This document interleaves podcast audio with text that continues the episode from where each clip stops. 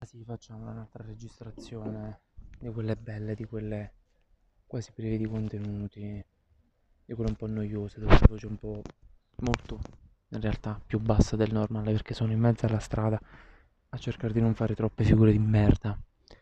E niente, benvenuti a questa ennesima, non so nemmeno qual è, puntata di Playing the Void il podcast.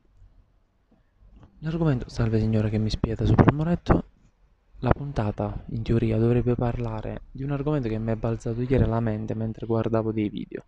Ossia, stavo seguendo alcuni dei più vecchi video dei Nirchiop, eh, giusto per rilassare la mente, per staccare un po' e farmi delle risate sceme. E sono arrivato ad un loro video in collaborazione con Space Valley, di una buona ventina di minuti, trentina forse, dove molto interessante, si parlava di loro, della loro vita, della loro carriera, di quello che facevano, come vivevano e tutto il resto, però c'è stata una domanda dove eh, che ha fatto una di Space Valley a Piero dei Nirchiop, in realtà tutti i Nirchiop, ma poi eh, ha risposto Piero, che ho trovato molto interessante, ossia loro sono sulla piattaforma dagli inizi, stile YouTube, stile a pochi altri, quindi da più di 9 anni quasi. E quelli di un tempo ancora oggi tirano a meno che uh, con i casi particolari che hanno de- deliberatamente abbandonato la piattaforma, però comunque i loro video anche a stento vanno avanti, fanno dei numeri. E la differenza sostanziale era tra chi era su YouTube dagli albori della stessa l'ha vista evolvere e chi invece ci arriva oggi, cosa si doveva aspettare.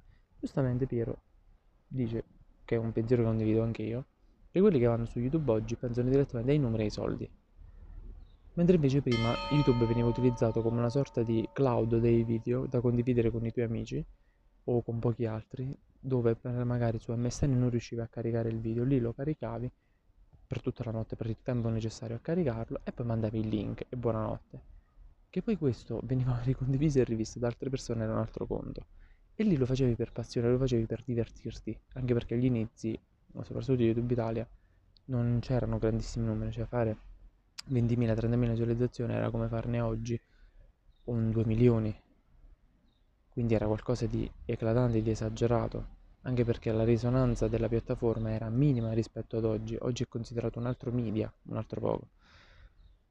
E questa cosa mi ha fatto riflettere sulla vita quotidiana, cioè su quello che viviamo noi costantemente. Questo è fondamentalmente lo stesso, mh, mm, come posso dire, uh, la stessa cosa che io riscontro normalmente con le persone, ma mi ci metto in mezzo anche io. Spesso e volentieri mi rendo conto che la maggior parte delle persone che, uh, che incontro, con cui ho rapporti, hanno una pochezza di contenuti che è disarmante, ossia ruotano tutto, mm, tutto il parterre dei, dei, loro argomenti, ruotano su 3-4 macro argomenti, dei quali riescono a sapere o comunque a parlartene in una minima parte senza coinvolgerti, senza darti qualcosa, se non aver farti perso del, aver farti perso del tempo. Che cazzo sto dicendo? Comunque, eh, che magari potevi utilizzare per fissarti i piedi. E questa cosa è un, una cosa terribile. Non so parlare a prima mattina, questo è scontato. È una cosa terribile perché? Perché fondamentalmente si sta andando in una direzione un po' assurda dove tutti quanti cerchiamo l'immediatezza e mi ci metto anche in mezzo. Prima avevo molta più pazienza, ovviamente, nell'aspettare magari il caricamento di una pagina, nell'aspettare lo scaricare di un file e tutto il resto. Era imposto dalla casualità, era imposto dalla, anzi, non dalla, dalla quotidianità, cioè tu questa condizione di merda, aspetta. Oppure per vederti con gli amici tu devi aspettare che questi qua escono di casa perché il cellulare non esiste, non lo puoi chiamare a casa perché sai che i genitori dormono perché lui te l'ha detto la mattina vi siete lo chiama perché i miei possono mettere a dormire pomeriggio mi fanno culo come un tarallo. E dici ok, quindi c'era più quella, quell'attesa, quell'essere coinvolto in una quotidianità allargata dove era fatto di se io rispetto l'appuntamento, se arrivo prima, l'altro deve arrivare, se no aspetto un'ora e poi me ne vado, ma sti cazzi. Cioè mi incazzo e non posso nemmeno dirglielo e robe varie immediatamente perché quando cazzo lo vedo? Oh, uh, raga, io domani me ne parto, salutiamoci. Sì, vabbè, non ti poi ci sentiamo su WhatsApp, videochiamata. E si è persa pure quella cosa. Ma anche in ambito lavorativo.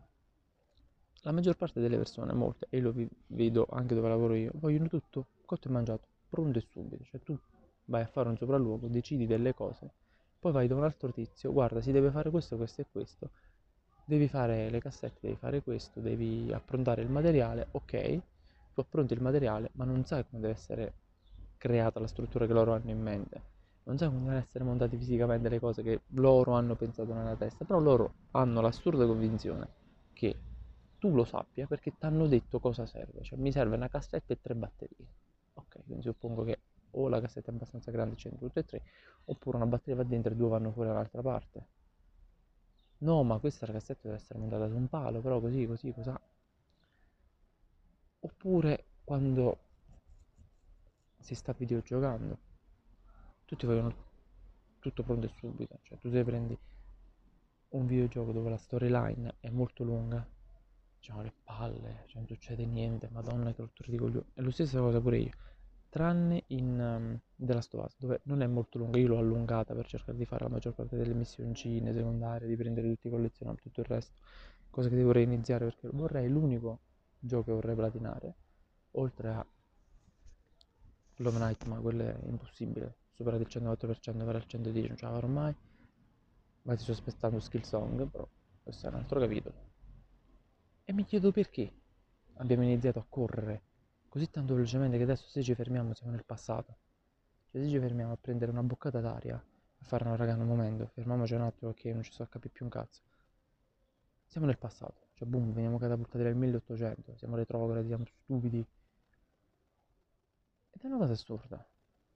Perché io mi rendo conto che molte cose le ho abbandonate proprio perché non mi davano nulla nell'immediato. Per esempio YouTube L'ho anche abbandonato perché nell'immediato non mi aveva dato nessun riscontro per me stesso positivo, oltre alle tempistiche enormi che ci mettevo, oltre all'impossibilità tecnica di alcune cose che io volevo fare e che sapevo che dovevano essere così perché mi cioè, avevo seguito il videocorso, perché mi avevo letto determinate, eh, come si chiamano, determinati slide, slide no, eh, mappazzoni su come fare quella determinata cosa, come editare quel video in quella determinata maniera seguendo un tutorial qui e sapere che potevo farlo così perché avevo l'idea, avevo la creatività per farlo, ma scontrarmi con un mezzo che non me lo permetteva di fare nell'immediato mi ha rotto il culo, cioè, però questo cazzo, butto via. Mentre invece il podcast l'immediatezza la raggiungo subito.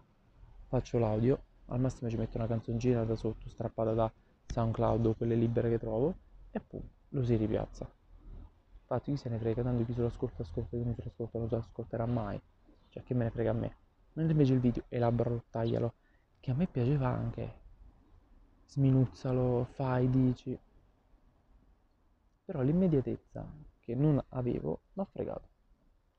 La cosa che avrei dovuto raggiungere immediatamente quell'obiettivo e l'impossibilità di farlo mi ha spezzato le gambe. Ed è questo un errore, ma come anche ad esempio in alcuni giochi stesso io, in alcuni libri o in alcune situazioni di vita reale dove io voglio immediatamente quella cosa, ma l'aspettare di avere quella cosa mi manda in bestia. E devo cercare di trovare un modo per riacquistare quella pazienza, quella vecchitudine che avevo una volta, dove l'aspettare era bello, l'aspettare era facile, l'aspettare era tranquillo, l'aspettare era la quotidianità delle cose che mi portava ad essere molto meno stressato di adesso, perché il non riuscire ad avere, non riuscire a raggiungere immediatamente quell'obiettivo, mi porta in uno stato d'animo profondamente di stress, dove anche la minima cosa diventa motivo di sfuriate, motivo di incazzatura, motivo di litigi con chiunque, comunque devo stare male io, che è la cosa principale. Non mi vivo appieno le situazioni, non mi vivo come dovrei la vita che sto portando avanti e non mi accontento delle minuzie, di quel poco che ho, perché vorrei di più e lo vorrei subito, però quel subito non lo posso raggiungere perché quello è delegato ad un tempo molto più lontano di quando io a oggi voglia comprendere e voglia accettare soprattutto. Mi piacerebbe, se mai qualcuno ascolterà questo, questo audio, di sapere voi cosa ne pensate, cioè vivete questa immediatezza, amate questa immediatezza, vivete per questa immediatezza Oppure anche voi avvertite il peso di questo correre, di questa accelerata, di questo, no cazzo lo devo fare perché mannaggia la puttana, eh, subito devo, devo arrivare lì subito perché devo avere quest'ultimo modello giornale, subito è uscito un altro, quest'altro gioco, devo avere, prendere casa, ma non c'hai i soldi, no la devo prendere, faccio i debiti per... Ecco, forse questo è uno degli argomenti più, tra virgolette, seri che ho trovato. E, e nulla, grazie per aver perso questa circa decina di minuti di chiacchierata. E alla prossima. Eh, sì, respirerò fino a che non stacco l'audio. È inquietante, lo so.